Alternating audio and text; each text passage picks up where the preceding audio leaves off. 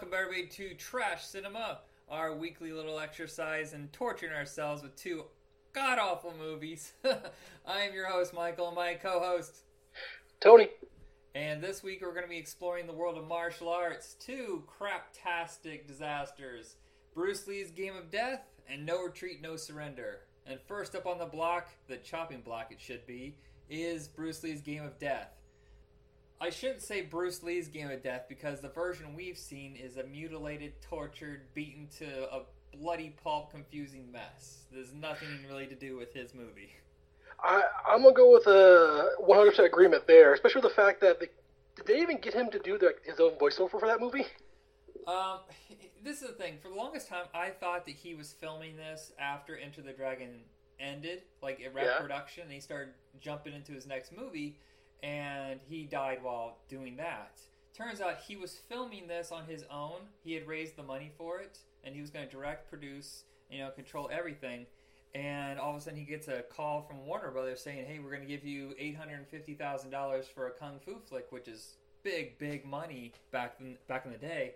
So he stopped production on Game of Death, finished Enter the Dragon, then died. So he never got to go back and work on any of this. So maybe only in the final fight sequence is that his voice, because the rest of it is so not his voice. That is Yeah, I, I, was wondering if it was some sort of, you know, just poorly made production of the video, but now that I know that, I feel a little bit better about it.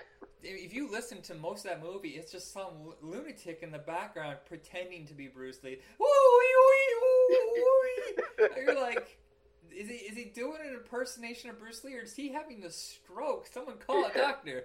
Yeah, no, it's uh, it's very disconcerting seeing Bruce Lee not do Bruce Lee well at all. Oh no. Well, I mean, most of the movie isn't even him. I'll say this.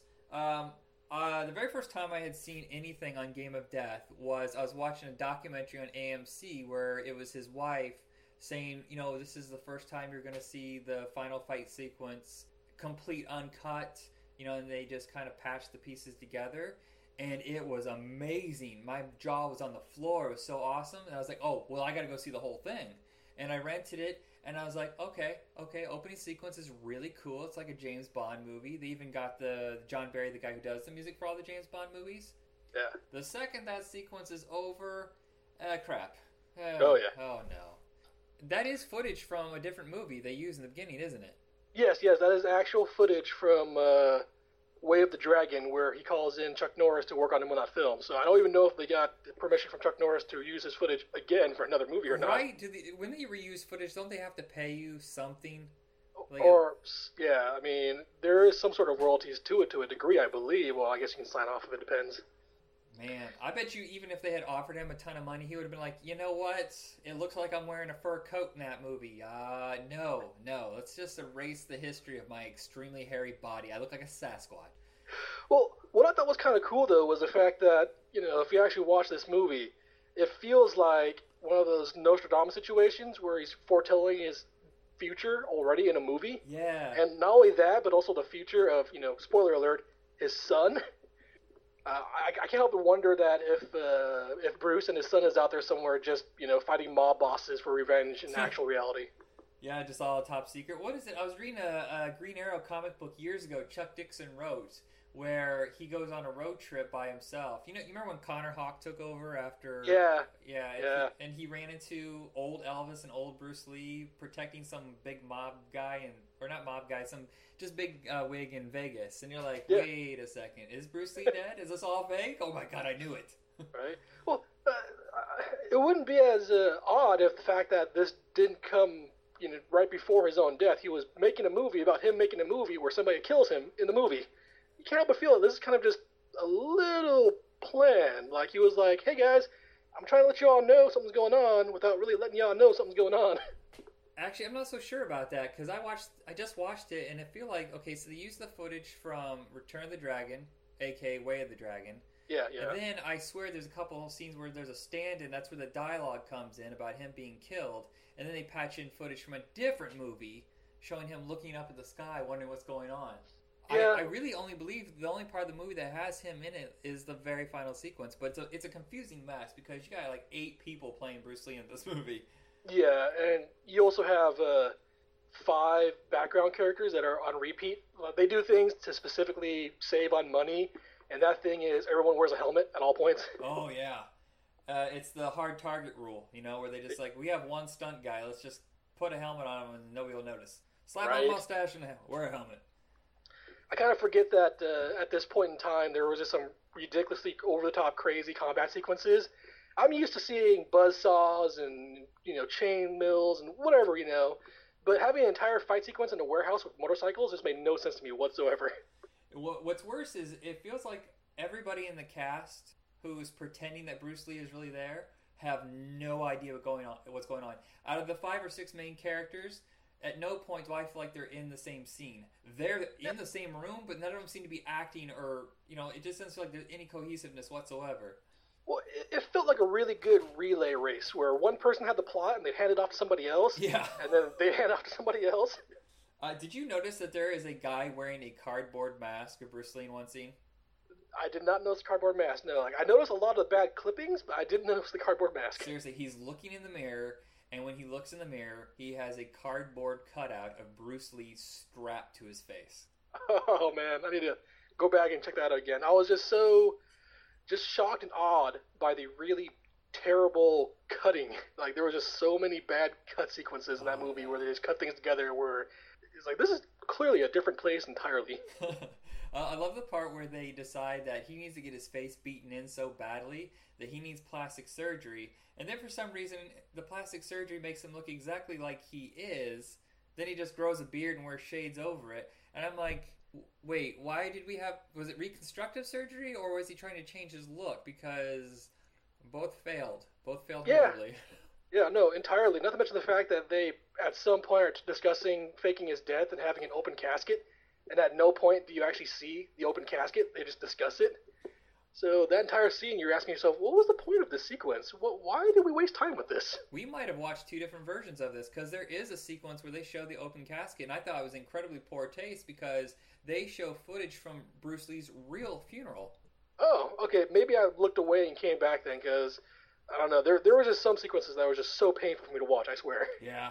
Uh, the funny part is there's a sequence where he's fighting uh, martial artist Bob Wall, and Yeah. they're in the locker room. Yeah, I yeah. know Bob Wall is like a legend for that era, but I look at him going, "Wow, I guess they didn't really need their martial artists to be uh, physically fit."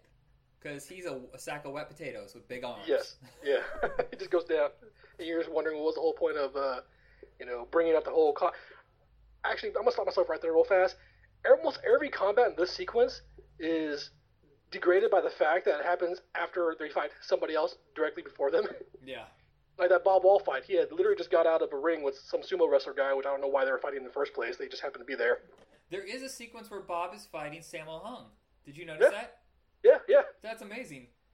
I wonder if he feels embarrassed by it now. Sammo Hung probably. Yeah, that's a serious that's a serious bowl cut right there. Ah man, it, it looked bad. Right? You know, he hasn't he hadn't come into his uh, martial law days yet. Right. That's Uh, a TV show. you know, the final fight sequence, uh, the whole footage when you watch it online, uncut, is a half hour long. What what stuns me is the fact that someone said, "Hey, you guys, we have like 30 minutes of footage of this fight sequence here, and we can put it in, and that's at least a third of the movie." And then someone goes, "Well, hmm, let's cut that down by a third and throw 10 minutes of that fight into the final sequence, and we'll make up the rest of it." And I just I just wonder if that one person goes, "Are you fucking kidding me?" No, no, no, no. Hold on. I said a half hour. That's like at least a third. We can pad the rest. No, you know what? In fact, let's just throw a minute of it, and then we'll just have twelve guys in different yellow black suits pretending to be Bruce Lee. It, it totally makes sense. Oh yeah, absolutely. I also like the uh, the excessive rubber uh, weapons. Like I like watching the, the Bruce Lee nunchuck scenes, and you're watching his rubber nunchuck just bending like slightly at the edge. Yeah.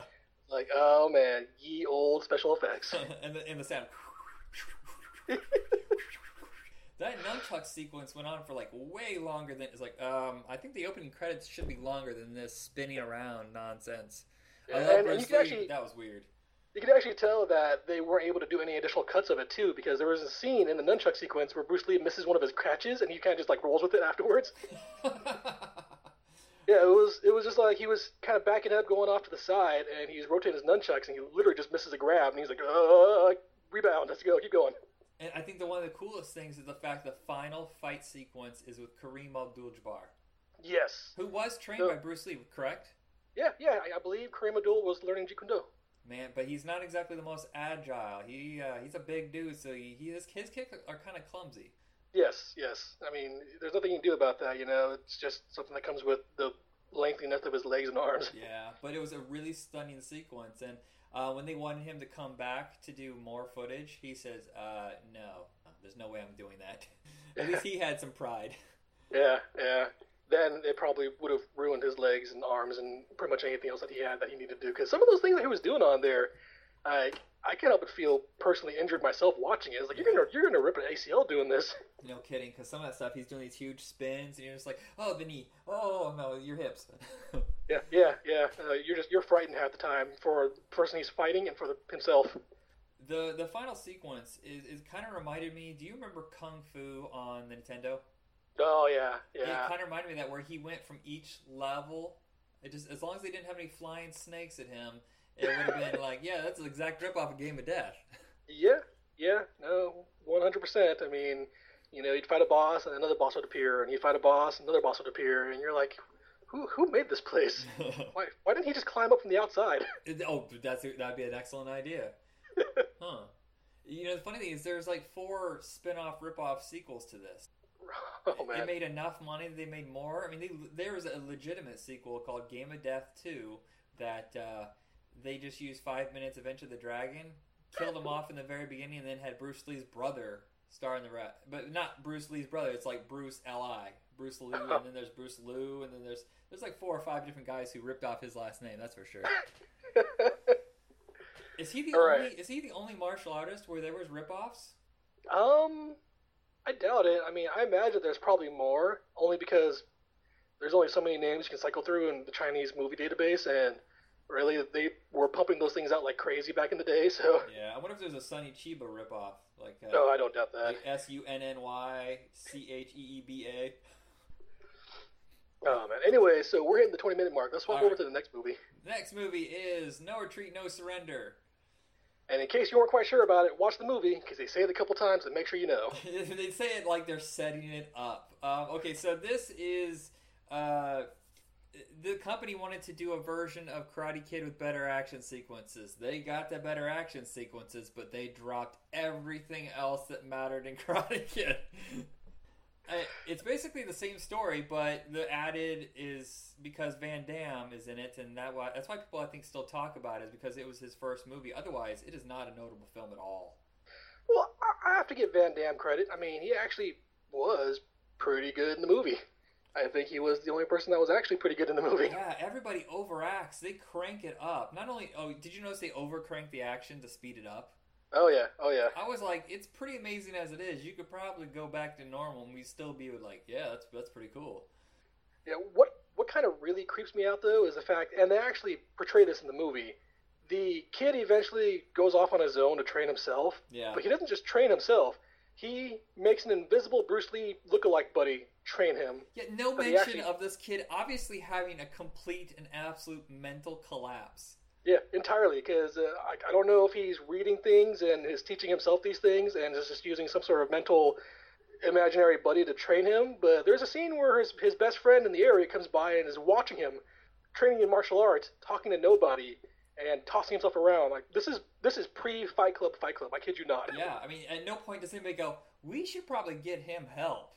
No one, no one else sees him talking to a ghost. This isn't good. Uh, basic plot setup, it, it doesn't really even matter, is uh, the kid and his father, they run a dojo. For some reason, the mob comes in and starts buying up dojos. I didn't realize dojos were a big money marking scheme that the mob would get involved. Yeah. Uh, yeah, and then Van Damme's their henchman. He kicks the crap out of everybody. They move to a new town, and then uh, he's harassed by this really uh, horrid human being, basically a chewed up milk ball of a, of a human being. Yeah, they, they went out of his way to make sure there was constantly food surrounding his face. Yeah, what is that in '80s movies? It's like, well, he's fat. Obviously, he eats all the time. It's not like he has a metabolism issue. Yeah. No. No, no, no. I love the part where they're in the burger joint, and it's just like one of those generic McDonald's burger joints. And his friends are Yeah. sitting around with him. He's like, "Yeah, guys, you hang around with me, you'll never go hungry." I'm like, I think you only spent four dollars, so it's not like you're a big money bag. So. Not to mention the fact that I'm pretty sure you're eating everyone's food, so you hang out with him, you're going to be going hungry. Yeah. And, you know, and, and he antagonizes him to the point where he, of course, he has a mental breakdown. He develops a Bruce Lee ghost, Yeah. and he trains him to be a magnificent warrior. And I kind of like the training sequences, except for the fact that it does disturb you that he's talking to a ghost. Yes. That they don't explain or give rhyme, or they don't even get to the point to where he realizes that it's all his imagination and he finds some profound peace within himself. It's like, no, no, it's the ghost the entire time. Yeah. Uh, the one thing I did find odd at the end, uh, so at the end sequence, there's a tournament, but apparently it takes place at his high school. I didn't realize they had a boxing ring they could set up at the high school. You know, where they could have one of the most well known champions come by and just do an exhibition for some reason or another. Yeah, and then Van Damme proceeds to kick the crap out of every single person in the room that's competing. And of course, our hero just sits there watching someone basically get choked to death. He's like, "Oh, that doesn't look Oh, good." look. And all of a sudden, the girl gets punched. He's like, "I gotta stand up and fight now." And what was what was his breaking point? Was he gonna wait for that guy to get his neck broken and die? Go, huh? That wasn't too good. I got. Oh, was I supposed to do something? Crap! Yeah. I do. I do have Oh man, my, my girlfriend's father, I think, possibly, I don't know for sure, is getting killed. Yeah. Yeah, whatever. I'm And, good. You know, the funny thing is, you give credit to Van Damme. He already had most of his persona down at the time. Oh yeah, oh yeah. I mean, He got he, the was, he was. splits. Yeah. I was reading know, that um, he actually didn't know how to do proper movie fighting, and he would actually kick the crap out of the people he was fighting with. They kept warning him, and he just kept kicking them. you need to learn your distance. You keep hitting people. Uh, there's the funny thing about this movie is not a lot of people know it, but uh, in the uh, in China where it was basically produced, is it's called Karate Tiger. There are five Karate Tigers. Oh jeez. Yeah, so the second No Retreat, No Surrender, uh, two and three are actually excellent. They really understand the classic Hong Kong style without the the shitty acting. And then uh, King of the Kickboxers is part four, and then American Shaolin King of the Kick- Kickboxers two is Karate Tiger four or Karate Huh. Tiger five. That is very hard to say without getting tongue tied. Yeah, no, honestly, uh, as an entirety, um, it was interesting to see. Um, you know, it, you're, it really is your basic Karate Kid type of movie without any solid direction or point or reason. No, Uh, oh, so overacted. Acting is not Corey Yuen's forte. Designed an action sequence. You know, he designed the action sequences for the first two transporters. ah, huh. I just want to say this real quick. While we're recording this, I have a crazy person across the street from me apparently deciding to have a complete and absolute me- mental breakdown. I wonder if he's looking at the ghost of Bruce Lee right now. I don't know. Is he is he just you know fighting them, fighting around, jumping back and forth? I mean, Yeah, he's hopping over this thing. He's wandering around their yard. He's talking to himself. Oh man, if he starts doing some kung fu moves, I'm gonna be so happy. Oh, you know what? He's heading over to our yard. This should be great. All right, everybody, that's it for us with Trash Cinema. Thank you for sitting uh, through a couple of crazy uh, kung fu flicks. If you watched this beforehand, seriously, check them both out. They're both on YouTube. They are insane. They're totally worth the time. Absolutely. Just just to see the terrible cuts together, it, it's totally fun to watch. And uh, that's it for us here. Check us out on Facebook under Retro Rocket Entertainment and check out every episode of Trash Cinema we'll have coming weekly. If you have any suggestions, let us know. Oh wait, wait, wait! One more What- thing. One more up? thing, guys. Um, if you watch really closely on No Retreat, No Surrender, there is a scene where they literally get rid of the white kid, replace him with an Asian person, so he can do a backflip in the, mo- in the middle of the movie. Look no kidding, really? I I kid you not. In the middle of the fight sequence, where he's like remembering one of the techniques, he does a backflip, and his hair goes from auburn to just straight up black, and he's a little bit smaller. Oh wow, that is that's almost as bad as when they replaced Kiss. They Yeah. replaced Paul Stanley with a black guy in makeup, and you're like, that's so obvious. That's so insanely obvious. I wonder if it's the same company. Anyways, I just want to throw that in. Continue. All right, and uh, I guess that's it. Uh, this is Michael signing off. And this is Tony. Bye bye. Goodbye.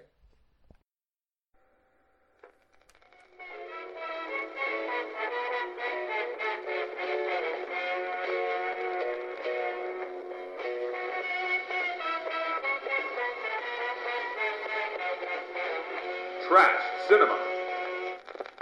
All right, welcome everybody to Trash Cinema. I have my co-host here.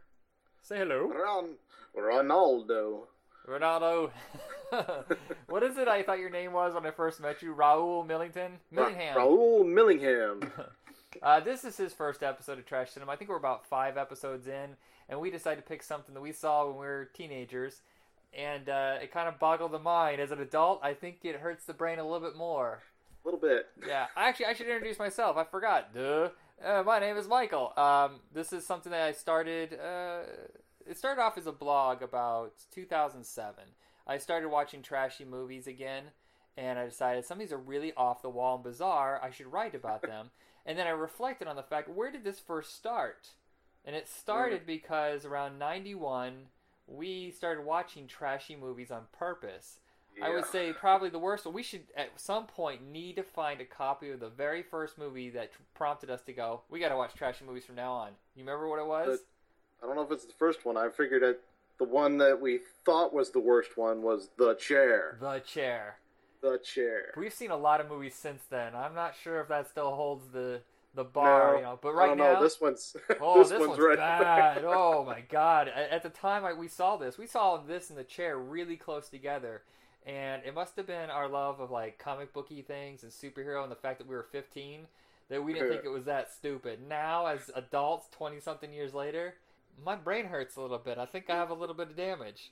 Your idea what good acting is matured a little bit. yes. All right. So our first movie, actually, it's a Gene Simmons double feature.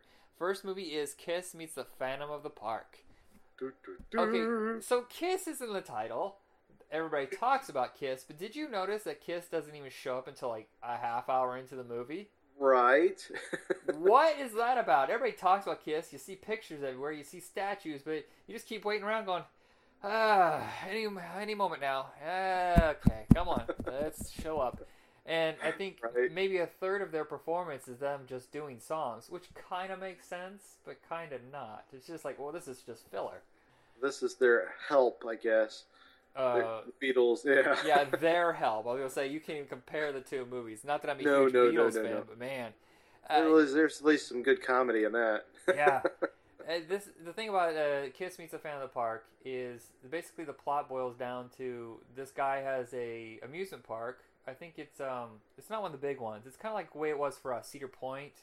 right. Uh, it's not Six Flags. It's I can't remember. It's one of those like oh, it's the only one of those kind of amusement parks. It's kind of like I think running out of money, and he decides to bring Kiss in. They're gonna bring a whole flush of cash, but there's like a um, a designer, electrician, magician kind of guy down in the basement designing these robots. And he's mad that Kiss is coming and that he's not getting his proper due, and he decides to get revenge by building Right. killer robots, kung fu robots. I don't know. and, Oh, it's six. It's Magic Mountain. Six Magic Flags Mountain, Mount, uh. Magic Mountain. oh, so it is a part of Six Flags. I thought Magic Mountain was its own thing. It may have been at that time. Who knows? I, I don't want to read that deep into it. No. Uh, so the movie starts off well. Of course, it gives us one of their biggest hits, "Rock and Roll All Night." How can you not love that movie or that Well. song? And then it kind of derails almost instantly. Just like I said, it takes a half hour to get to Kiss, and then when Kiss shows up, it gets really, really bizarre.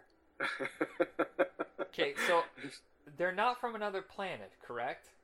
no, they're not. They're human. Okay, so it they're actually human. says right in there they're human. Yeah, they're human, but it's given they're given powers from an alien force, right? Or an ancient force. Talisman. Talismans. And they keep them in a little box that somehow has its own force field. Yet it can be touched and taken. It, yeah, it's in that case to keep them safe. Yet it's easy to just access that case. Just uh, you're not gonna put a lock on here. Nothing. Just all right. Right. And uh, those talismans give them their powers, which are really weirdo powers. we can expect. Well, was this late? When was this? this was 77 or 78, 77. I think.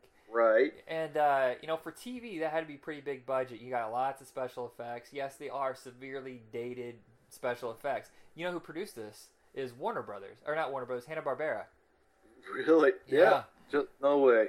yeah, it's one of their few live action things. I think after this, they're like, eh, we should probably just stay in animation. We're we're good. we're good. And the weird thing is, um, Kiss started off as kind of like a hard rockin' blues band that did very well, you know, on the road. Like their live shows are amazing.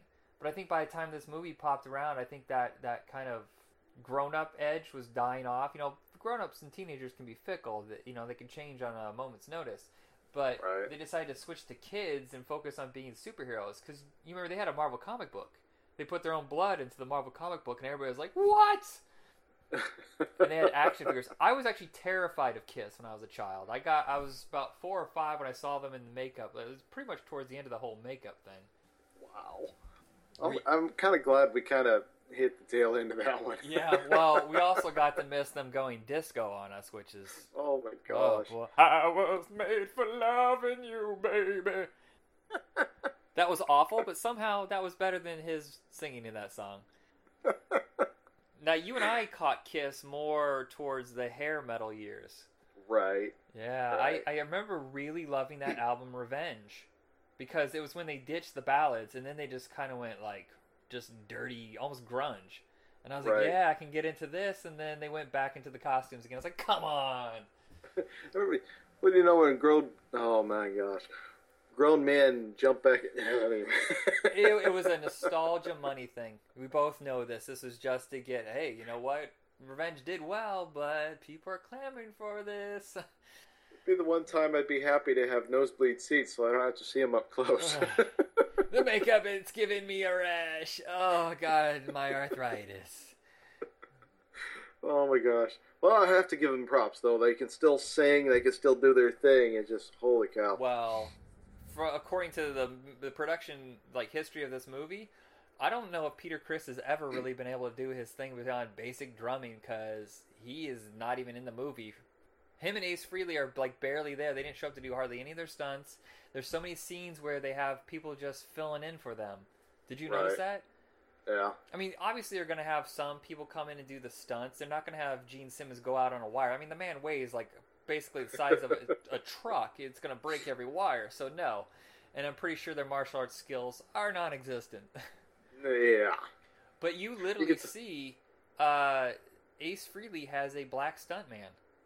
The cam- Seriously? Yeah, there's a there's a point where they're fighting in the basement. They're fighting like I think the werewolf, the mummy, you know, the the classic monster robots, and you see that Ace Frehley is clearly black, and you're like, oh, I missed that. yeah, Does that mean I have to watch this again? No. But I'll give the movie credit. It's so insanely bizarre that somehow it's charming in the fact that it's so weird. I mean, the giant cat monsters that were jumping off the roller coaster at them. What was Right. that? Uh, homage to Planet of the Apes? I don't know. I don't know. The whole movie is it's kind of a homage to horror flicks. Right. Because I mean, you have I- the Phantom of Paradise, which is like Phantom of the Opera. Then you have all the classic Mummy and stuff like that pop in. So it's like trying to do a superhero movie mixed with monsters. Because they know when you're 13, that's the coolest thing ever. Right, right. I had I I'd have to agree with you there, even though it's it's it seems really really bad at first when you really think about it, and it's as in its entirety, it's definitely going to have a cult following if it doesn't already. Right. I mean, Hanna Barbera Because of they're the- not they're not stupid. They know that they got something Right. going. Go, sorry, I interrupted you. Go ahead. No, no, that's fine. It's uh, obviously it's going to have the Kiss following because you know, Kiss Army is going to be all over this just because. but for the others, you know, the, us mere mortals, uh, um, I don't know. I could see it definitely has some sort of a value to it, but ugh. Well, it, for a long time, it was lost. I think the band was ashamed of it, like the way they're ashamed of The Elder, which was supposed to be another Kiss movie. It's weird they have a soundtrack to a movie that never happened. Like that Right. usually doesn't happen. You usually make the movie first, and then go, ah, well, let's work on the soundtrack now. And then it's like, hey, no, we got nothing. We're just pretend like we don't even have an album. Look away, look away, look away. and so uh, that go ahead. that didn't happen at all. No, it never happened. I looked for it for years until I found out that it was a soundtrack. It says soundtrack to the El- or music from the Elder. Music from Elder. Right. So I don't know if I have this wrong that it was never actually intended to be a soundtrack, but there is a guy out there right now trying to raise money through Kickstarter to make a movie out of The Elder. It's a great album, and the fact that Kiss was ashamed of it, it's it, it hurts because they're trying something so unique. Huh. Let's say they've got some choir and orchestral. Oh yeah, it's a beautiful. Parts in it, album. is what There's, it there's, a, like. there's a couple awkward songs, you know, where they go beyond their normal reach, and it's just like, oh no, that doesn't work for you guys. But you can see where they're like, they got the producer of The Wall, and they said, hey, let's do our own version of The Wall. Let's bring in sword and sorcery in this huge epic world, you know. And I give them credit for that. Is it? Does that well? Is that where it fits in the sword and sorcery type of thing? Yep. Kind of like Man of War type of uh, Well, not that far. It-. I would say it's more fantasy. It would say, uh, well, you would say Man of War is more Conan, whereas the Right. Elder is more The Hobbit, maybe. So- Okay. something in that vein. It's meant for. Fa- I mean, it's not R-rated or like gory or anything or violent. It's just kind of like a story in this world where good against evil, light against dark, that kind of thing. well, I've never heard this album. I'm gonna have to dig it up. Yeah, it's uh, it's it's one of those experiments that went well in my mind, but it bombed horribly, and they just said we're not even going to go on. They didn't go on tour to support it, so that was a surprise. That's a bummer. Yeah, so uh, in, you have to give them a little bit of credit with Phantom of the Paradise. They were trying something out of their normal, you know, circle, and yes, it failed horribly. I'm sure at the time though it did well in the ratings, but you know, it's like showing up in this and chips and having the comic book and toys. It kind of changed their audience, and I think that's why they struggled for a while there until they went back to doing hard rock with like Lick It Up and uh, Animalize and stuff like that. All right, so our second movie our second movie is uh, Never Too Young to Die. Now, this is when Kiss was in a weird period where the band fell apart. Ace was gone, Peter was gone, Vinnie Vincent, I think, was gone at that time. You remember Vinnie Vincent? Mm-hmm. Well, he was actually a hell of a guitarist, but he was apparently an ego freak and he uh, had to be kicked out of the band. From Vinnie Vincent Invasion. yeah, so Sorry. uh, Gene Simmons took that opportunity when the band was kind of lost to go explore acting some more. In fact, he's the only one from uh, Phantom of the Park to go on to do other movies. And of course, he was great in Runaway. Do you remember that one with Tom Selleck? The little robot spiders and the speed bullet No. that would track you? No. No. Oh, I gotta find this movie for you. Uh, it's set in you know you know uh, you know how when it's like the distant future and sometimes it says uh, the day after tomorrow kind of future. You know the Right. it's like one of those where it's not too out of this world. There's spaceships and stuff like that. Um, Tom Selleck is a cop who specializes in like robotic kind of crimes because Okay. robots are now part of our normal world. And, Like AI for not AI. Uh, iRobot. Yeah, something like yeah, yes, I Robot. It's like that. Uh, and then Gene Simmons is a terrorist who uses technology to you know commit his crimes. And he has like these little robots he builds that injects poison into people. He's like an assassin. But he also has this bullet that can track your your DNA signature, so you can never really get away from it. So it just kind of follows you around until it hits its target. It's pretty cool. That sounds familiar. Yeah, and Gene Simmons is totally badass in this. And the movie did okay. It came out at the wrong time. I think it came out against some stiff competition. So his next movie is this Never Too Young to Die. And I don't know what his agent was telling him. Was he just like, give me anything? I don't know what to do. I, there's no tour going on. I got. I, I can't do a Gene Simmons voice, but it's really like unholy. You know, I just. it's a really deep, raspy voice, and uh, he ends up getting Never Too Young to Die from this company that had never made a movie before, Paul Entertainment, and it was starring John Stamos as a gymnast whose dad is a secret spy, George Lazenby, Right. who is considered probably the worst James Bond, but I actually kind of like the movie he was in. But here's the weird, the funny thing is George Lazenby he was in on um Her Majesty's Secret Service. I did not know that. Oh, well, I thought he looked familiar. But yeah, he quit the James Bond movie even though he had a contract saying that James Bond was behind the times. Then you fast forward ten years later, and the only jobs he can get are jobs where he's playing James Bond types. Secret agents. Yeah, secret agents and spies and government agents, and it's just ridiculous. Awesome. So he's Okay. he's John Stamos' dad.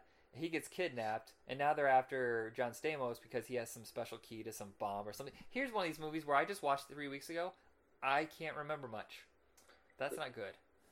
This is this honestly impressed me more than I thought it would. Like I told you, I watched a little bit of it when we decided to do this, and finished watching it this morning, and I actually kind of like it. It's another, Honestly. it's a weird movie though, isn't it? I mean, Yeah, let's just break it down to the fact that Gene Simmons is a transvestite terrorist. Which yeah. I don't think has ever been done ever. Was it? I don't know. They called him a hermaphrodite in the movie.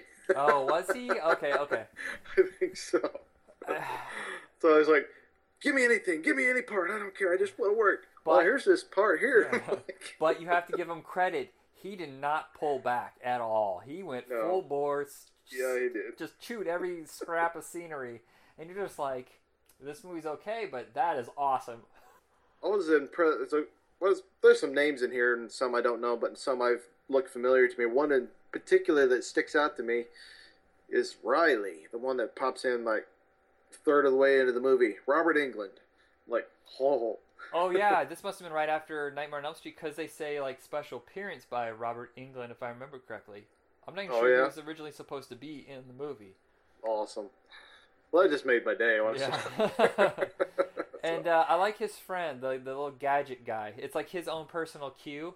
You know, he designed Right. that little that gun with the little what was what exactly did that gun do? Uh, I don't know. It looked like it shot out flaming bolts that fell on ten feet. in front- looked like my old Red Ryder BB gun. You Yeah. could see the BB just fall out the barrel at the end. You know. It wasn't the intention though. Those those little No. uh, they're not bullets, but they're like little canisters filled with like uh, fuel or something, and they would shoot out, hit Probably. your target. It would attach to the target, and then it would explode. So I kind of It was cool explosion. yeah, I thought he was a cool character, and I was like, huh, he got like a James Bond Jr. going here. Cliff. What a name. Anyway.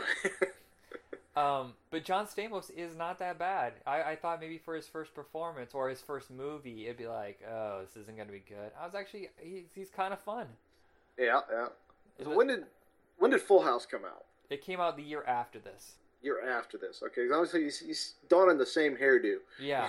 Well, he was in a TV show with Jack Klugman called You Again when this Oh. was when this was being filmed, and then that got canceled, and then he went right into Full House. That's when the mullet went supernova. right, right. Robert should be in on this. Anyway, Yeah, you know what's funny is we know of actually I think we know of both movies because of Robert because he was a huge Kiss fan and I really never even listened to Kiss until he got me into it. And I don't I don't think you were either, really. uh, my my stepdad really loved them as well, so he probably had every album, and I mean album, uh, which was cool, honestly, because we had every Beatles album, every Kiss album, you know. But anyway, I digress. So I was not like I wasn't exposed to them. I just had other interests, so a little heavier Yeah, interests. So I would say if you're a hardcore Kiss fan, check out Kiss Meets the Phantom of the Park. If you are just interested in like cult, weird movies and stuff like that, uh, Never Too Young to Die. Both I would not say are good movies, but they're entertaining movies. And uh, actually, while we have a couple minutes, there is one movie that we love with Gene Simmons. He's only in a small part of it from the same year, and it's called Trick or Treat. right. Trick or Treat is one of those rubber reality movies, you know, that Nightmare on Elm Street kind of started, where it's like a slasher horror movie, but it's out of our normal realm, where there's special effects and dimensions and stuff like that, and ghosts. That is an awesome movie. Have you seen it in a while? I honestly I looked it up the a few weeks ago, but I couldn't find it. Yeah, yeah, and Ozzy's in that as well. I forgot about that. Yeah, that's one So, that uh, we should check out sometime. Maybe this Halloween. Definitely, definitely. That if there's, well, I'll try to find Runaway too. Maybe we can have a sequel to this. We'll watch Runaway and Trick or Treat. I remember playing the death out of that soundtrack. what was that? Fast, Fastway, fast back. Fastway, Fast- Fastway. It was awesome. Anyway, All right, so that's Sorry. it. That's Got it me for fired us. up for this one. yeah. I think that's it for us on these two movies. And uh, I don't know. Do you have any last words about either one of them? I, I can honestly say that I won't say don't see them. Definitely, definitely you want you want to see them at least once. Yes. Just to say, okay, you guys, hold on. I've actually seen a movie where Gene Simmons dresses as a crazy terrorist. Sometimes he wears a mustache and a crappy orange wig, and sometimes he's a drag queen. It's awesome. Anyway, All right, that's it for us here at Trash Cinema. Check us out on Facebook under Retro Rock Entertainment, and soon we're going to be having the official Trash Cinema page where you can check out all the episodes we have in the past and coming in the future. If you have any uh, recommendations for crappy movies you want to torture us with, go ahead and send us a message on Facebook. And I guess that's it. that's it. All right, this is Peace. Michael. Uh, peace and no grease. That's right.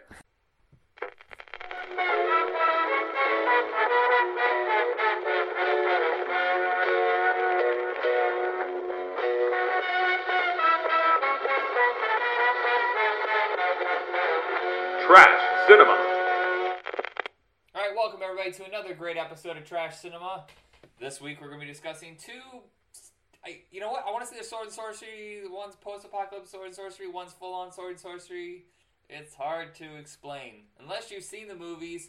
We're going to discuss She from 1982 and Red Sonja from 1985. I'm Michael, your host, and my co-host. Lord Jacobus of the land of Kroll. that would fit perfectly into any of these movies. All right, so the first one up. By the way, if you want to check out these movies, they are both currently on YouTube, uh, complete, and uh, actually an excellent print of She. I have seen She uh, about six or seven times now, and its strangeness truly fascinates me. What did you think of it? I know. I did have to watch it twice because I'm like, okay, this is a little bizarre. Let me go back and watch it over again. Yeah, but overall, like the whole sword and sorcery '80s fantasy movies, I'm like, eh, some work. This one, it just seemed that it was filmed at someone's uh, property in LA, I guess. Probably, a, probably a place where they shot porn. Just from looking at some of the house. Actually, the movie is shot in Italy. Really? Yeah. Uh, so I don't. Born in Italy too. There, there was a thing going on throughout from the like the uh, the, the Hercules movies of the '60s were basically the beginning of the Italian ripoff world. Uh, Italian Oh. companies would make movies based on popular American movies. So if Hercules was successful, all of a sudden they started making tons of sword and sandal movies. Uh, then the uh, spaghetti western came out, you know, and uh, a fistful of dollars was massive. So everybody started making westerns. Many of those, I'm not sure if they were even legal to take the name Django and uh, you know uh, Sartana and uh, the good, the bad, and ugly kind of motif. And they did like thousands of those. But once the western ran dry, they did crime. My favorite era is the 80s. They ripped off Mad Max, Road Warrior, Conan the Barbarian, Rambo. You know, tons of these movies were being made, and they're so amazingly bad. But the one thing they never do is bore you. Were you bored during She at all? Not at all. There was a scene near the end where uh, one guy's crossing the bridge, and this Robin Williams esque, like one eyed sailor covered in tattoos. It's just That is my favorite scene. That is my favorite scene. that is definitely one of my favorite scenes. I loved watching it. It was just so entertaining. Okay, so to give you a description of the plot, it's very, very difficult because, uh, okay, the, it, there was a novel uh, by H. Rider Haggard. He's known for doing King Solomon's Mines, but also one of his famous novels is She. There's been four or five different versions of She, and uh, they all stick closely to the book except for this version. This takes the very bare bones of a uh, she's like the she is like the queen of these Amazonian warriors. But this is a post-apocalyptic future, not set on an island out in the middle of nowhere. And uh, these two guys, they just need her help to save one of the guy's sisters. And basically, it's a road trip movie. They go from the women's kingdom to find this girl, but along the way, they run across like friggin' werewolf monsters, mummies, uh, ninjas, Cannibals, yeah, cannibals, anything, any bonker ass thing that you can think of. What about that guy with like the mind powers and the glowing eyes? Yes, uh, that I was a little baffled by. I'm like, what did this? How did this guy uh, even get his powers? Like nuclear waste? Did he yeah, drink something? thinking a lot of this happened because of the, the he an bomb. alien? Just some sort of the Yeah, nuclear bomb. probably. Instead of giving you radiation and killing you, it did like the Marvel twist. It gave people special powers. Oh, you're all werewolves now. Oh, you can move things with your mind, and you know, and, and all these weird eyeball. It's so comic booky compared. Yeah, to I know, what- but- yeah. The display of his powers, like when he was, uh, you know, she's right hand woman, like you know, just spinning her around. I'm like, okay, yeah, she's definitely on a harness on the wall. I'm not convinced. it was so cheap. But I mean, go ahead. so basically, this guy's like Godan. uh, I guess well, God's in his name, but I don't think he's an actual god because look at he got killed. And I will say his logo was definitely looked more like a hammer and sickle. It looked more Russian. Yeah.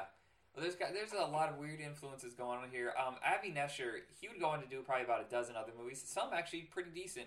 This is his first movie, and I felt like it was one of those things where he's like, "Fuck it, I'm just gonna throw whatever I want into this. No one's gonna buy this." And then one day someone's like, "Oh, uh, Sandahl Bergman's attached to this. She's really hot from Conan the Barbarian, and we're gonna make it a post-apocalyptic sword and sorcery movie." And uh, Oh. it's a green light, and and he's like, "Really? I I was just kidding. I was just kidding. That wasn't even a real script. But whatever, sure." They just went with it. I know Sandahl Bergman. I do like Sandahl Bergman. She's a very She was very lovely. I thought she was lovelier in Red Sonja, but we'll discuss that in a minute.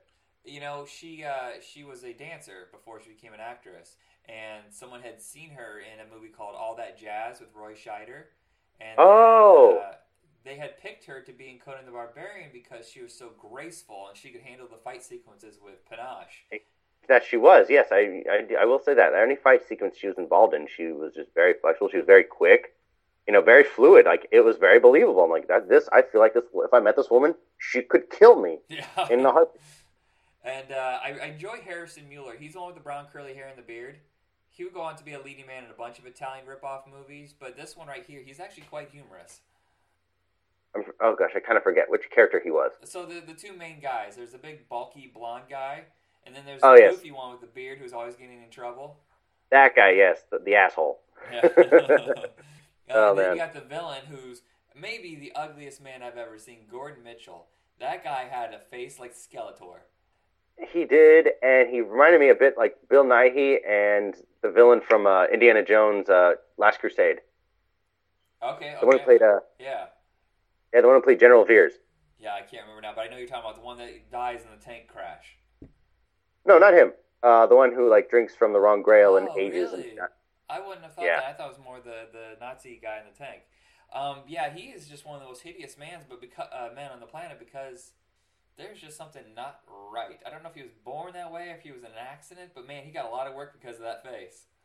Yep, he and he always, and it seems like he always played a villain. Plus, yeah, his legion did happen to be Nazi knights. Yeah, it's a really crazy movie, and, and the action sequence at the end uh, is like a, a mixture of the end of Conan, you know, where they're they're setting all the traps up and everything, and the A Mhm. team. I don't know where they got all these like ability to build stuff so fast. I swear they build an entire defense fort in roughly five minutes. Yeah, and that, and uh, as far as she being a goddess, I'm like, I don't get it. What makes her so like a goddess? I does she have super strength? Does she, can she fly? She's a great warrior, but still, anybody could become a great skilled warrior. Well, there's Something- another, sh- there's another show that we do called Video Night, uh, me and my friend Andrew, and we were discussing the Mad Max movie. Now, you know how they recast the Mad Max movie? You know, Mel Gibson's no longer in it, they have Tom Hardy, and we were discussing that it doesn't necessarily need to be the same actor every time. They can constantly recast it because Mad Max is something of a legend. Like, there may be a true story, like the original Mad Max may be all, you know, supposed to be what really happened to him. But the rest is like, as time goes on, myth builds. You know, like the way we do with Hercules or Robin Hood. Exactly. We add things to. That's what I was thinking about She. She was probably just a very strong, powerful leader. But since it was a time where there's no TV, there's no radio, it's only word of mouth. You know, telephone can change stories, so therefore she becomes a legend bigger than she really is. Precisely. Yeah, so she know she didn't have powers, but maybe through telling stories about her, it became bigger and bigger to the point where it does seem like she's uh, supernatural. Yes, indeed. And there's and I will say this, uh, as far as the original music, some of the songs I heard were just downright dumb. But I will, but knowing that Motorhead, like some of the ones that I did like, were actually the ones by Motorhead. Yeah. Well, there's a there's a guy who was popular around that time called Rick Wakeman. He uh, in the late '70s, he was like one of those progressive rock guys. You can find a bunch Oh, of his albums online. He would do like a mixture between progressive rock and like old world music, you know, like old Celtic music and sword and sorcery. Oh, wow. Like fans, like the kind of stuff you see here at a Renaissance fair. He somehow combined Renaissance fair music with progressive rock of the '70s. So it's like as if Pink Floyd and Enya got together. That is pretty trippy. Although I'm I'm surprised they put, didn't put Lemmy in that movie because he is a god. you know, They would have had like heavy metal, like all you know, war, they could have visited this heavy metal, you know, area or arena or something like that, Yeah, the funny and he is- he yeah. would be known as the Kill Master. He could just show up for like a couple minutes and be like, yeah, and then move on or whatever, and we're all okay with Just it. like just like you know, play his bass guitar and lightning bolts will shoot down. You know, which would have probably would have set up you know, freaking you know, brutal legend the video game. now, it is not a good movie, but it is a highly entertaining movie. I totally recommend this one. And then there was that one doctor that was like dressed up in a like 18th century uh, Victorian outfit. No, not Victorian, but 18th century. You know, something that you'd see during the you know 1770s, Yeah. something like that. Doctor doing experiments with them. That I didn't get. And he had this really dumb, this really dumb oaf slave dressed in a, just, just as a ballerina and a clown. Oh God, I remember that. Oh, who Yeah, was they the have- actor who said, "You know what? I'm totally swallowing my dignity on this one. I'm gonna dress in a tutu and run around the woods," which looked cold. That that did not look like a warm shooting experience. It looked like they're freezing their butt off. It did not seem fun at all. but kudos to that dude, whoever he is. Do you recommend this movie? Of, well, yeah, actually, I can. Yes, for its entertainment. Quite so. All right, so our second movie is Red Sonja. I thought this was the third part of Conan the Barbarian for the longest time. I saw this in the theaters. I had just seen Conan the Destroyer, and um, I hadn't been able to see Conan the Barbarian yet because it was so insanely gory. We just saw Red Sonja at the drive-in. I want to say I saw it with um, uh, Raw Deal. I think that was a double feature of Schwarzenegger movies. And Oh, yeah. let me tell you this: I slept through Raw Deal. That's probably one of his worst movies. Red Sonja. Um, I, I seriously, I thought he was playing Conan the whole time. Did you? Me too. Yeah, as a kid, yeah, I thought it was Conan, but no, his name was Kalidor. I remember actually getting into an argument with someone one day because he was convinced it was uh, Conan Part 3 and that Kull the Conqueror was Conan Part 4. And I was like, dude, Arnold Schwarzenegger's not even in Kull the Conqueror, so I don't even know what you're talking about. It was, yeah, but it's a Conan movie. I go, no, it's called Kull the Conqueror, not Conan the Conqueror. And uh, Red It was Sonja was part of that argument. Yeah, Red Sonja actually does take place in Hyboria, in the same realm and lands as Conan. And later on in the comic books, um, they would actually join forces together. There would be, what's the right word I'm looking for? Crossover? Team up series. Yeah, Yeah, team up. crossover series. Well, you know, uh, Red Sonja is introduced in the Conan books and the comics, so therefore their adventure is together. So why in the hell is Arnold Schwarzenegger playing a different character? Why is he not think they- Conan? I know it didn't make sense. They could have had some other. They could have had someone else come in and play Kalidor, and then Conan. They could have met Conan along the way. Right, or just make it a Conan the Barbarian movie and then just add Red Sonja to the franchise. Like in the second movie, why is Grace Jones even in it? Why didn't, isn't that's a perfect opportunity right there to introduce Red Sonja? Although I will give credit to Grace Jones. She was a. Re- she was pretty awesome. Scary as hell. Yes, she was. She was very frightening. He's like, if you want a man, take him. All right, so Red Sonja. what I can figure out about the movie is Sandahl Bergman's the villain. Uh, years earlier, bef- okay, the movie instantly starts. It just jumps right in, and you're um, like within a few seconds, so you're back into a flashback. You're like, wait, uh, where are we at? Uh, uh, Sandahl Bergman is a warrior princess again. Uh, she is trying to take over this kingdom, and at the same time, she's trying to have lesbian sex with Red Sonja and she denies her. She slays her family as vengeance, and, and Sonja slashes her face and gets away. Am I wrong? The beginning's very odd. Yeah, no. Well, the thing is, what happens? I guess the, well, I guess the queen is coming by, and I guess they refuse. They refuse to give her aid because she's so evil, and then she kills their family. After Red Sonja gets a whack at her, and then her men have her way with Sonja. Oh yeah, which is, for a PG movie, that's pretty harsh, man. It is, I know, It's and it's a crap. and it's a terrible, terrible subject. But you know, Red Sonja then gets graced by a goddess and becomes a warrior. And I will say this: as dumb as the movie is, it looks gorgeous. They put so much production value into all those set pieces. You're just like, Oh, they did, stunned. yeah. Um, who is it that plays Red Sonja again? I, I can't believe I forgot her name already. Uh, Brigitte Nielsen, Remember Brigitte Nielsen? Sylvester Stallone's like, yeah, that was like her big debut. Yeah, that's her debut. Yeah, she was a model before this, and they were looking around for someone who's Amazonian that could play Red Sonja. But I don't think height is necessarily the point. I think you need to get a good actress first, and she cannot act for shit. Not No, she couldn't. even the slightest. Like all she does is flare her nostrils. That's her talent. Is I know, but I mean, she, as far as the sword fighting choreography, no, that was believable. She did great at that. Yeah, that part she's fine with, except for there is one sequence where you know the the part towards the end where her and uh, Arnold are going at it to see who loses first, and then they'll sleep with each other. That was And, goofy. uh, that was pretty. That was a clumsy ass fight. Like the first part is supposed to be fast and wicked, and already she's like, ooh, uh," you know, like it's like she's counting the numbers in her heads, her head. Uh, you know how you do? Have you ever done stage fighting? Yes, they have choreography. Yeah, one, choreographed. two, three, four. You know, each movement of the hand is a number. Four, one, two, Yeah. one. and you can almost see her doing that, t- like mouthing the numbers as she's fighting. it's like, oh, this isn't good. Yeah. Although I will say, the one who trained, I, it's like after the whole incident at the temple where you know Sandahl Bergman and her army like steal the jewel, and then it cuts to Red Sonja. I'm thinking like, was that the that was that the same swordmaster that trained Conan? That's what I was thinking too, or at least Well- part of that big tribe and clan. You know what? I don't even remember now. I have to watch Conan the Barbarian again to, to see what he looked like. It's possible. I mean, it makes sense. Same producer, Dino De Laurentiis. Uh, Richard Fleischer directed Conan the Destroyer. It wouldn't surprise me if they just had the same team. I mean, they had to shoot it in um, another country, so they probably only had limited resources. So yeah, I, I would be surprised if it's the same guy. Yeah, and as far as the music goes by Ennio Morricone, I, uh, like you know when it's like it's just showing Red Sonja and she's just galloping, you know, casual, gentle. I did not like the score there. I thought it was pretty laughable. But then when it got to the fighting, it it it kicked up. Yeah, you know, and the funny thing is that he's not exactly a guy who's known for bad scores, but he is no Basil Poledouris. He killed Not it at all. in the first two Conan movies. The score on that is so strong. Dun dun dun dun dun. You know, the really hard pounding. But maybe Yeah, uh, they thought, well, Ennio Morricone, maybe he can make a more sophisticated female. I don't know why you can't have a female-driven action movie with a hard-driving score.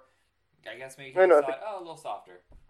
It's like, oh, she's a lady. Let's be soft. It's like, no, she's a warrior. Oh, right? whoa, whoa, she's a She could be- lady. She could be in a tent. She in an ancient bar. Whoa, whoa. Into a gourd with a chest hair Oh, popping God. out, gold chains. Mm. Oh man, no. Oh, also, who else was in that? Oh, Ernie Reyes Jr. oh, badass. Even at like, what, eight? He's so awesome. Yet, he is annoying as hell. I wanted to slap him, but he redeems himself. what? He does, yes. He like he finds that he you know he finds the keyhole that uh, opens up the door so they can get out of there. Then gets trapped in. It's like, oh my gosh, he was about to sacrifice himself. You little. Yeah, he No. takes responsibility. It was actually a good turn, but I gotta tell you this: well, every time he would say "boy, boy," you know, I just wanted the tall man from Phantasm right behind him going "boy." You know, do you know what I'm talking about? yeah, yeah. That's kind of an obscure Uh. reference. I know. Oh, and also I think uh, Ernie Reyes Sr. was the fight coordinator. Yeah, it wouldn't surprise me, and he's an excellent uh, fight coordinator. You know what? You know Ernie Reyes doesn't get his due. And in fact, I wonder what happened to him. He pops up every once in a while. I wonder if he's just more focused on teaching than showing off in films. But you remember, for a while, he was a sensation.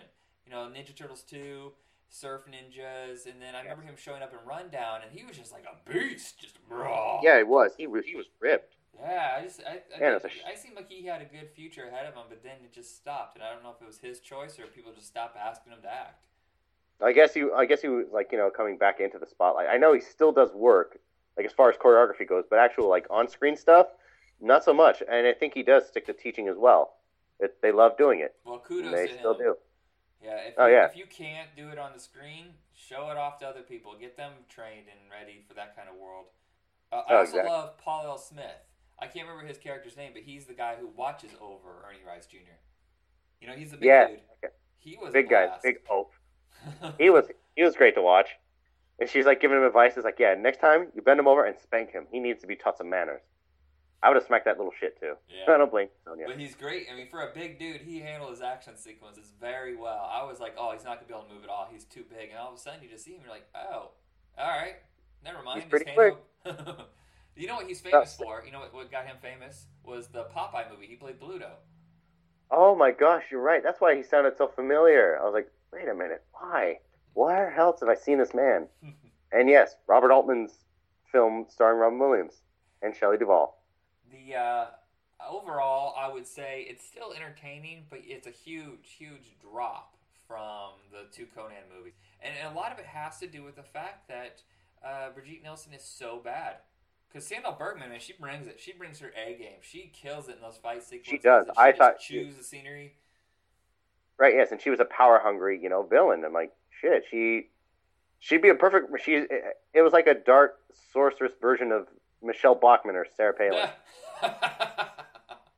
you know, I'll say this: outside of the Terminator movies, female heroes were very few and far between. It seemed like we constantly rejected them because right around that time we also rejected Supergirl, and I feel like we rejected a couple other movies around that time. And it's just uh, I don't know why it took us so long to accept women in action roles. Yeah, I don't know why either. I mean, seriously, I yeah, Sarah Connor I think was one of the biggest ones. And of course there was also Ripley. Princess Leia.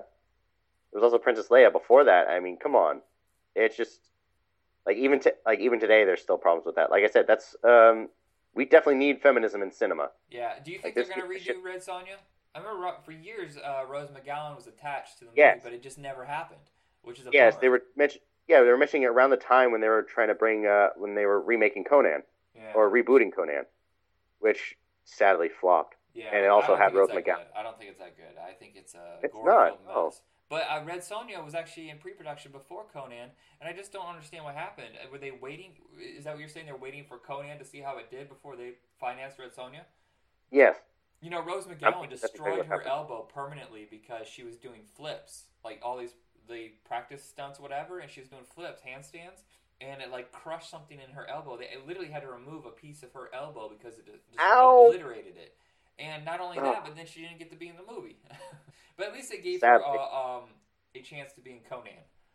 yeah. Although I, I do love Jason Momoa, and look at that guy. He's still going to have a great career. He's going to be Aquaman now. Right. I, I think Conan would be good. I think they should take Conan to HBO. Make it a you know, because like you know, Game Here- of Thrones yeah. is doing really great. Take Conan an hourly show. They'll have the money to properly do a budget. You know, put maybe uh, five, ten million dollars an episode, and just fill it with gore and violence and sex, just like the books. Make it as pulpy as possible. And yeah, you don't have to worry about box office returns. And each chapter could explore another one of the great stories by Robert E. Howard. Exactly. I mean, they and they should also do something like that with Judge Dredd. They should definitely do that. You can show off. All right, so let's go get a pitch meeting over at HBO. We gotta go, guys. All right, we That's are not a bad past idea. the twenty-minute point, so I guess we should wrap up our episode. Do you recommend Red Sonja?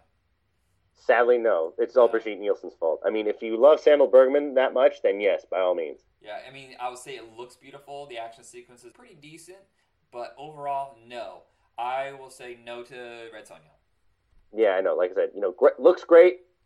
Terrible main actress. Yeah. All right, that's it for us she's always here. the comedy.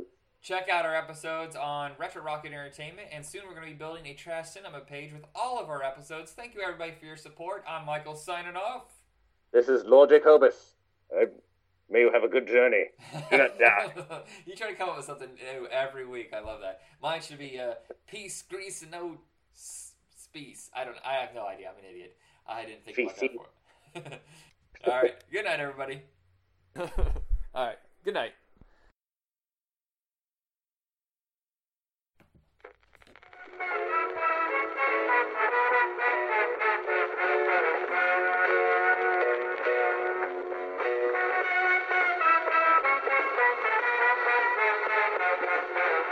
Trash Cinema. Welcome everybody to another episode of Trash Cinema. I'm your host Michael, my co-host, Tony. and uh, this week we're going to be discussing kind of I don't want to say it's Ozploitation because those movies are usually like R-rated, uh, gore and blood and violence and sex. These are kind of like when Australian movies got kind of mainstream for a brief moment, and uh, they decided to do more studio fare. So we're going to talk about. Lightning Jack and Reckless Kelly. Two, they're kind of westerns. One's a modern day western, one is a literal western, and has an Australian spin on them. And uh, I have to say this normally we talk about movies that are just batshit insane or just terrible. I actually kind of like these movies, even though they're not really considered good movies. Yeah, I'm with you on this one. These two are particularly terrible movies, but I will fight someone tooth and nail to to the to the death if they were to say that they were bad movies. I love these movies. I really, really do. Yeah, uh, so the first one, Lightning Jack, um, I remember being very, very excited when the trailers were on TV.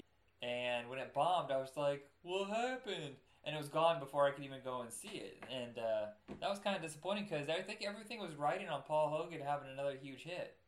Yeah, I mean, this was right in the time of Crocodile Dundee and Dundee 2 just hit. And uh, right before he started doing some of his weirder stuff, like Almost an Angel and this third Crocodile Dundee, uh, Crocodile Dundee in L.A. Which I heard So, is like- insane. Have you seen the third one? I, I own the third one. I actually love that movie too, not because it's good, but because it's so awesome bad.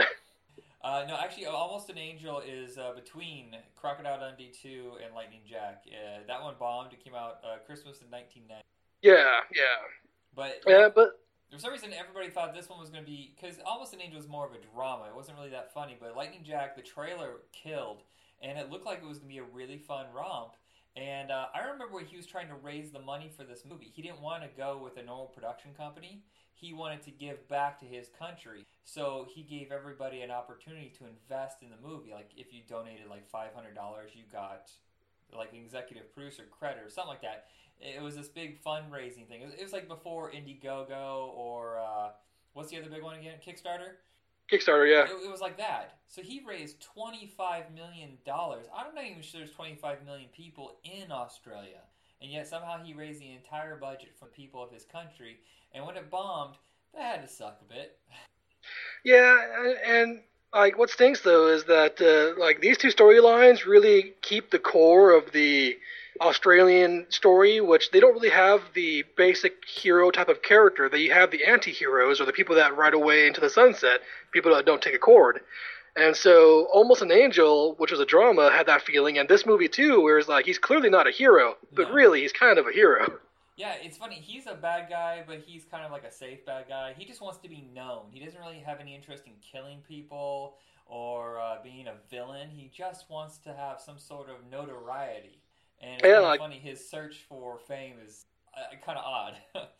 Extremely odd. I, I like it though because it's a buddy cop movie, but it's a buddy criminal movie with a also a coming of age too for Cuba Gooding Jr. and one of his best roles, primarily because he doesn't have any words or lines in this Not role. a single word. Okay, so you could say that he's overacting, but if you take away speech, you're gonna have to do whatever it takes to communicate stuff. My favorite thing is the fact that he is such a shitty shot. Like he'll Yeah. shoot himself in the foot, he'll shoot people in the ass. He is truly god awful, and his reactions sell. I just Yeah. sell it. But he's miserable too, and he's being treated poorly, and he's a perfectly functioning human being. And it's it's an interesting way to portray that, and not be because he's black. It's because he's afflicted with being mute because his parents had cholera, according to one of the guys when he was born or whatever. Yeah, so he can hear, and he has no brain problems. He just literally cannot speak. He can write. In fact, isn't there a sequence, if I remember correctly, where he can write very, very well, and that upsets some people because even like rich white folks did not have the same kind of skills that he had. Yeah, and yeah, you know it's uh, it's interesting because that's also a part of the time where all you can do is write, and not everybody is literate in the Wild West, and so writing is sometimes an insult.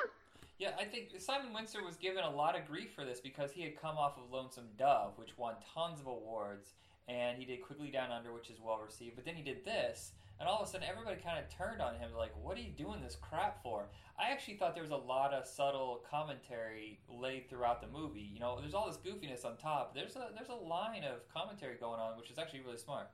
Yeah, I mean, like it's not a straight drama like any of his previous stuff, but uh, you know, the pseudo action fun part of it with this thin layer underneath of really intelligible stuff was really just a good example of not having enough of either side and kind of just getting tripped in the middle where the young crowd couldn't quite get into it and the older crowd just didn't understand it. Right, and you know Beverly D'Angelo, always good. She's uh she's great in this movie. Oh yeah. She doesn't get a lot of juicy roles. I think mostly she's known for just the Vacation series. I think this one kind of stands out as something decent. It's just you know, um, she's not the focus. The focus is like you said, it's a buddy comedy or a Yeah. uh, criminal comedy. Um, it reminds me of uh, a little bit of uh, what is it? Uh, Three Fugitives. Yeah. You know that kind Yeah. of balance where it's comedy and crime, and uh, there's a little bit of gravitas, but for the most part, it's just wacky behavior. Yeah, and like going back to what you're saying before, there was a lot of sequences where you didn't even think about it, but uh, the the main female characters that appeared in this, they're both whores, and nobody cared. It didn't matter. It was a regular piece of life. They weren't treated poorly or treated better. They were just themselves. And there was also an instance where one of the uh, sheriff that he meets used to be an old friend of uh, Lightning Jack himself. And it was a situation to where he's like, you know, this sucks. Like I'm living my life, you're living your life. We separated, but you know, and like there was no hard feelings. They didn't hate each other. They just understood that each person was doing their thing, and that's interesting in a movie this old in a movie that just so poorly understood because it's like this is actually really close to what life is like. People just go different directions and people do different things, but that doesn't make you better or worse than anybody else. Yeah, that might be the problem because I think a lot of your audiences, especially American audiences, at least at that time, I think they've you know changed quite a bit over the last couple decades. But they want their villains to be pure white, you know, not color white, but you know what I mean, like white and black. They, they Yeah, they yeah. Want it to be the good guy is good and the bad guy is evil. You know, uh, there's no gray, and Yeah. is one of those movies that balances out. I mean, it's the culture of Australia, considering that they were outcast from their own country and sent to Australia that they Yeah. have this kind of like you know what sometimes people make mistakes and they change or sometimes the good people go bad it's uh it's a complicated relationship i think with with how they were treated Uh, it's definitely a. Uh, if you look at it closely, it's it's an anti-establishment movie, which is primarily what Australian you know stories are about because they were a penal colony. So establishment wasn't always a great thing. It's understood that it can be necessary, but sometimes there's bad eggs in both sides of the fence, and so like you'll have your clear villains who are just villains, uh, criminals, and Jesse James and all that. Which you know, in case uh, in Point, uh, Paul Hogan's character just flat out mocks the entire time. Like, no, these guys are jokes, or they're idiots. They don't know what they're doing. Wild Bill, now whatever. He's nothing. I'm I'm better than them. You know, and then you'll have uh, the government people who are trying to, you know, do things and events and trying to promote themselves as these over-the-top police figures, just so they can get uh, really good uh, publicity on in the East Coast. And so it's interesting seeing that dichotomy of the universe. And the one thing is, you know, for the most part, you believe that Lightning Jack is full of crap. You know, he's all talk, no show. But then if they finally reveal that he is a hell of a shot. He is actually a really great hero when he wants to be one. I thought that was kind of a cool reveal because a lot of times in Western comedies, goofballs the whole way. Yeah, which is you know, also funny because yeah, he's uh he's what he's farsighted. Uh, he can't read a, a thing close to him. He requires glasses, which is his big weakness and is what ties him and uh, Cuba Gooding Jr. together with his eyesight and his uh, uh, muteness. So having that weakness, and you're like, oh, he's gonna be like a terrible shot. I was like, nope, nope, he's an eagle eye. He has all these uh, bad juju beads all over him to prevent uh, snake bites and bears and have great eyesight. And you're just left wondering, is this guy a rube or does he have some actual like idea about what's going on in the universe? You know, one thing that fascinates me about Paul Hogan is that he came to being a star kind of later in life, and he's always had control over a lot of his projects. If he doesn't direct them, he at least produces them, which I think, you know, the success of the Crocodile Dundee movies leads us into the fact that Yahoo Serious was considered to be the next big thing after Crocodile Dundee. You know, uh, he was even on the cover of Time magazine. Everybody was saying he was going to sweep the world. And Young Einstein was a big hit internationally, but it didn't do shit here. And yeah, which is a shame. Yeah, but he got a huge budget for Reckless Kelly in consideration. I think uh, Young Einstein cost like four million, but uh, Reckless Kelly cost fifteen. And at first, yeah. I was like, you're watching the first half hour of the movie, and you're just waiting for something to happen, like big budget, like uh, why, why is this fifteen million dollars? And all of a sudden, it, it changes. You're like, oh, okay, you spent your money well. Yeah, yeah. Uh, so the the plot of Reckless Kelly is it's kind of a play on reality because Reckless Kelly was a real person, correct? Yes, yes, yes, yeah. Yeah, he was. Ned a, Kelly was an actual criminal that uh, that is well known in the Australias and is currently even being debated as is he a folk hero or is he just you know a two bit thief? Oh, so we've kind of turned him into a Robin Hood legend. So kind of, yeah, partially, because like it's it's a back and forth sometime. Like Robin Hood, it's clearly like, oh yeah, you know, the prince was terrible and the king was away, and so the prince was playing and Robin Hood was the hero. But uh, you know, the Australian lore is they're still going back and forth about it. You know, half of the uh, half of the Australians like, yeah, you know, this is a, a man of the people. He was, uh, you know, he was true to himself and did the best he could and then the other half was like, no, he was just a two-bit thief and a criminal and a murderer and this and the other thing. I'm like, they're both technically not wrong to a degree, but uh, it's just that the way that Australian heroes are portrayed, it's very different. So it casts a very thin line compared to our hard line of good and bad here. Yeah, and uh, so the story here is the fact that he's a descendant of Ned Kelly, and it's his whole bloodline. They're considered the Kellys, the criminals, or whatever. But he's the only one who actually does anything. The rest of them just sit around drinking beer while little kangaroos bounce around. I thought it was so funny. I, at the time I saw it the first time when it first came out or whatever. The kangaroos yeah. bowing, boing, boing, boing, boing, killed me. It absolutely killed me then, and you know what? I still enjoyed it, even though it's truly cartoonish. I also enjoy the fact that uh, Reckless Kelly was surprisingly smart. Like they laid the groundwork for everything that was going to happen in the movie. There was tons of foreshadowing. If you ever watched Joe versus the volcano, where they literally foreshadowed everything that was going to happen in the movie at the very beginning of it, uh-huh. you you really going to enjoy this because almost everything that happens at the end of it was foreshadowed at the beginning of this, including like uh, the gas pump getting gum in it, and all like the background information and the money information, and the fact that they're going broke. It's like they're all just laying groundwork as they're going through. Yeah, and, and everything he sets up does get paid off. There's of oh, yeah. like, oh, this is just a joke for a joke's sake. The jokes, like the whole thing about trying to teach his dog how to say corn flakes yeah. I cone flakes, and then at the end, it, it, the dog starts talking. It's completely ridiculous. But underneath all the ridiculousness, there is a yet another satire of fame, and not just fame, but uh, gun obsessions. Yes. Because he is, um, so he's a criminal in Australia. He's amazing, but he's now. I, I, I apologize. It's been since I saw it. Uh, is it that he just gets a contract to be famous, or he decides that he needs to go to America? I'm sorry, he needs to go to America get enough money to save his island, right? Yeah, so the thing about him being in Australia is that they are very strict about robbing banks and giving back to the poor. And so he robs banks and he gives it back to the poor, and then there's actually a member of his family who then accounts for it so that the poor will have receipts to do on taxes when they come around.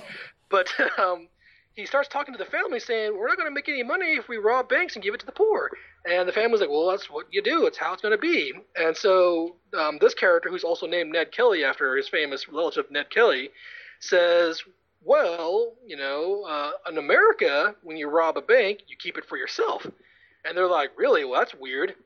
But uh, then he gets the idea. He's like, Well, I'm going to go to America and start robbing banks there. And so that's the deal. He goes to America, attempts to rob a bank. Uh, the bank attempts to give him a loan instead of you know just giving him right. That cash. was such an, a bizarro scene. They seem like so happy just to give him any credit.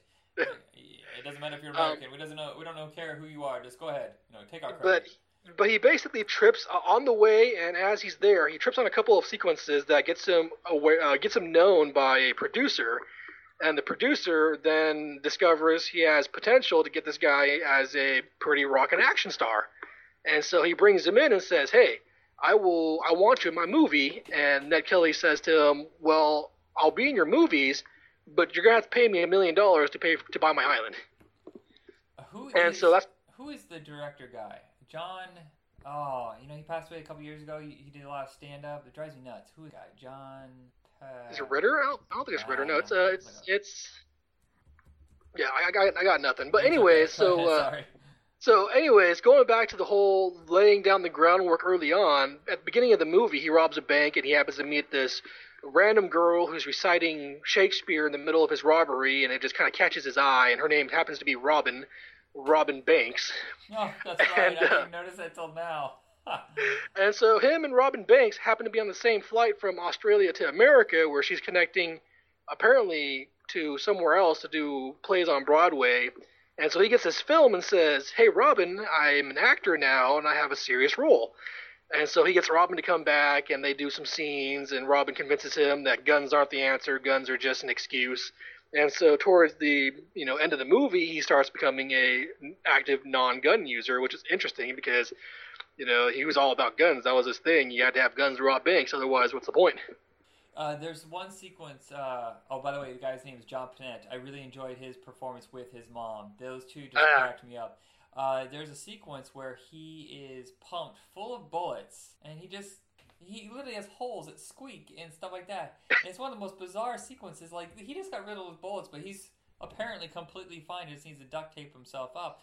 And I think it's like a commentary on like Rambo style movies, where it's just one guy against a thousand, and they just unload all these bullets, and it always seems like they never get harmed.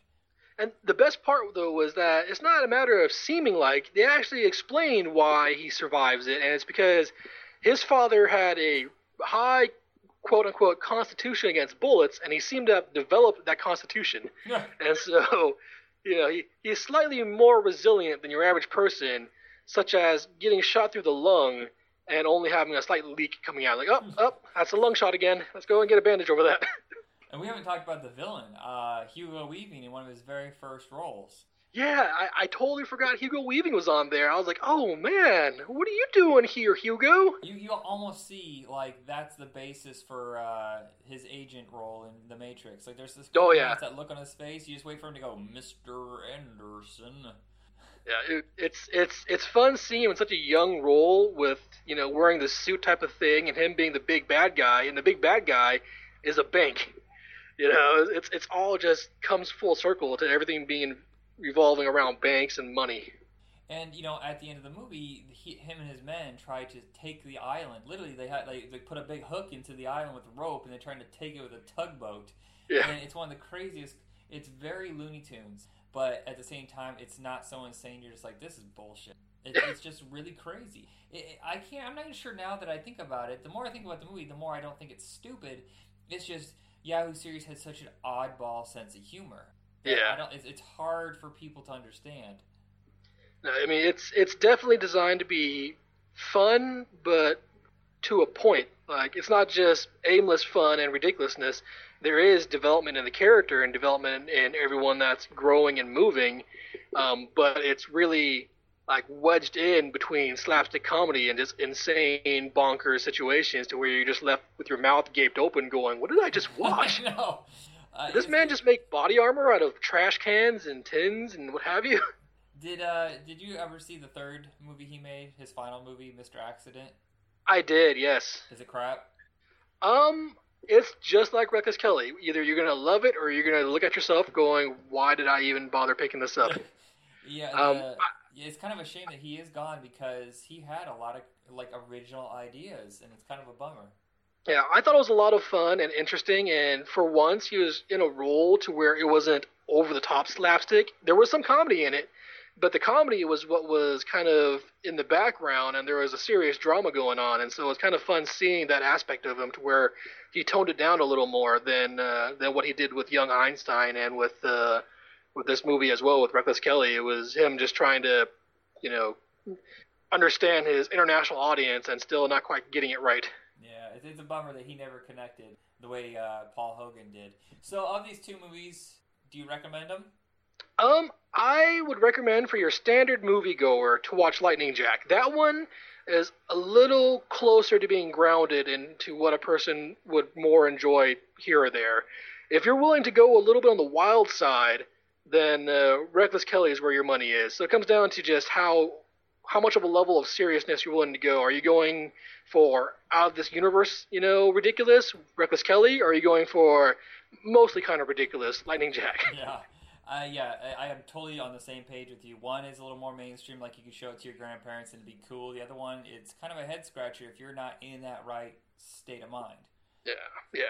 All right, so thank you everybody for checking us out. We're on Retro Rocket Entertainment, and you can catch every episode of Trash Cinema that we've done the last few months. And if you have a double feature you want to recommend, let us know. And otherwise, uh, I'm out. Thank you guys. All right, have a good night.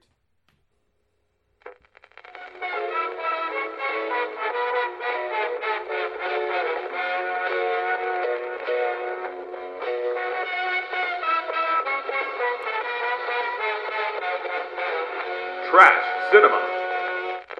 Hey, welcome everybody to another great episode of Trash Cinema. I'm your host, Michael, my co-host. Tony. All right, this week we're going to be discussing. This one's a little bit off kilter because usually we discuss two movies that are unintentionally bad. These are we're discussing John Water movies, specifically uh, Serial Mom and Cecil B. Demented. Now he's a weird one to judge because his movies are kind of tasteless and trashy on purpose. So it's hard to say whether or not they're good movies. How did you feel about the movies?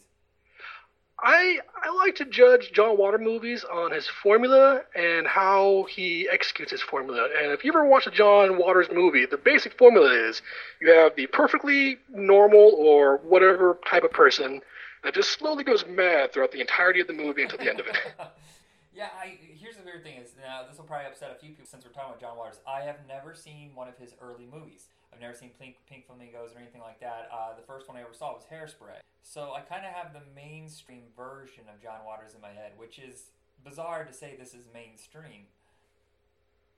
No, I'm with you. I'm I'm basically a millennial, so I mean, I watched the newer John Waters movies, which is what I kind of base everything off of. Which, you're right, will insult some people, so you'll have to forgive us a bit for this one. We're going to be a little judgy. Yeah, so uh, he has some success with Hairspray and Crybaby, both which I highly enjoyed. And then this is where the road gets weird. He's no longer really uh, produced by big studios. It's usually like companies that are just starting. They need a hit going. So Savoy Pictures. First two movies are Lightning Jack, which we're going to discuss one of these days. Uh, I, I can't even tell you how much I love Lightning Jack, but, but Michael knows that. He he helped me find that particular movie because I was hunting for it for a while. A Lightning Jack, and then their second movie is Serial Mom. Both did okay, but they're so wildly different than what normal studios were making at the time. Uh, to give you the plot basics of uh, Serial Mom, Kathleen Turner seems like the most normal, sweet mom. It's as if you had taken the mom from Little uh, Leave It to Beaver and twisted her in such a way that she was a demented serial killer. That's pretty much the basis of this, right? Well, he's, like you say 50s demented, but really, it's it's a logical serial killer. It's a reasonable degree of madness. The fact that she gets bent out of shape over these things that a lot of us get bent out of shape, but we just don't kill people. It's oddly cathartic the way that she Mhm. takes care of these things. Like you're wearing white shoes after Labor Day. and uh, I, I would say this: the, the performances are spot on. I mean, they're everybody all around is really good in this movie. Oh yeah, yeah. They have they have a surprisingly good cast for a unknown you know studio. Yeah, and uh, Sam Waterston probably being the shiny moment. The weirdest thing is, though, I think this is the first movie that Matthew Lillard was ever in. Really, I didn't even think about that. I, I think he did. Uh, I'm pretty sure he did Hackers the year after that, and then came Scream. But I don't believe he did anything, at least nothing this big, before Serial Mom. And just seeing him there, it's like, wow, this is his shining moment. Yeah, he's always been kind of like Danny Trejo to me. You know, the generic nerd or generic Mexican in Danny Trejo's case. It's like I don't really expect him anywhere. He just kind of pops up, and I'm kind of surprised every time. Yeah, I haven't seen him actually in a while, which is kind of a shame because I always enjoy seeing him on the screen. Yeah, I loved him in 13 Ghosts. I don't care what anybody says. No, man, yeah, those those movies are derided pretty bad. The uh, what do you call the Dark Castle is the label, right? They did Yeah, House yeah. on Haunted Hill and Thirteen Ghosts, and what's the one on the ship? Ghost Ship, is that it? I might be. I don't know. I, I'm not huge into horror movies. I just happened to Oh. watch that one, and I really enjoyed it because it was dumb. Yeah, all three were highly entertaining, highly improbable, and they always have really good budgets, so it's very strange. All right, so Serial Mom, um, I give this one a thumbs up. I can't say thumbs up, that's copywritten. Uh, I approve. I I face my fist forward with my fingers inwards, and maybe a thumb will pop up. I don't know. Uh, the one thing I find funny is my obsession with VHS. You know, I used to have one of the most amazing collections of VHS Oh, yeah. to the point where it clogged my entire house.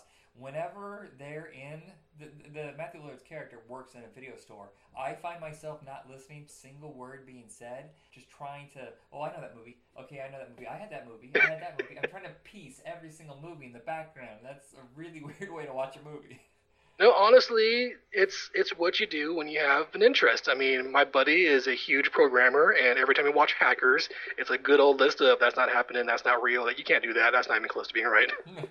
Yeah, so this one I would say is not exactly trashy. It's uh, just a skewed oddball. It feels like the way uh, movies were in the '80s, the ones that were kind of off kilter. That uh, what do you want to call them? Uh, cowpunk, I guess, is what we call them, or like white trash kind of movies. Yeah, it has yeah. that. It has that attitude, but it's spun with '50s kitsch. Yeah.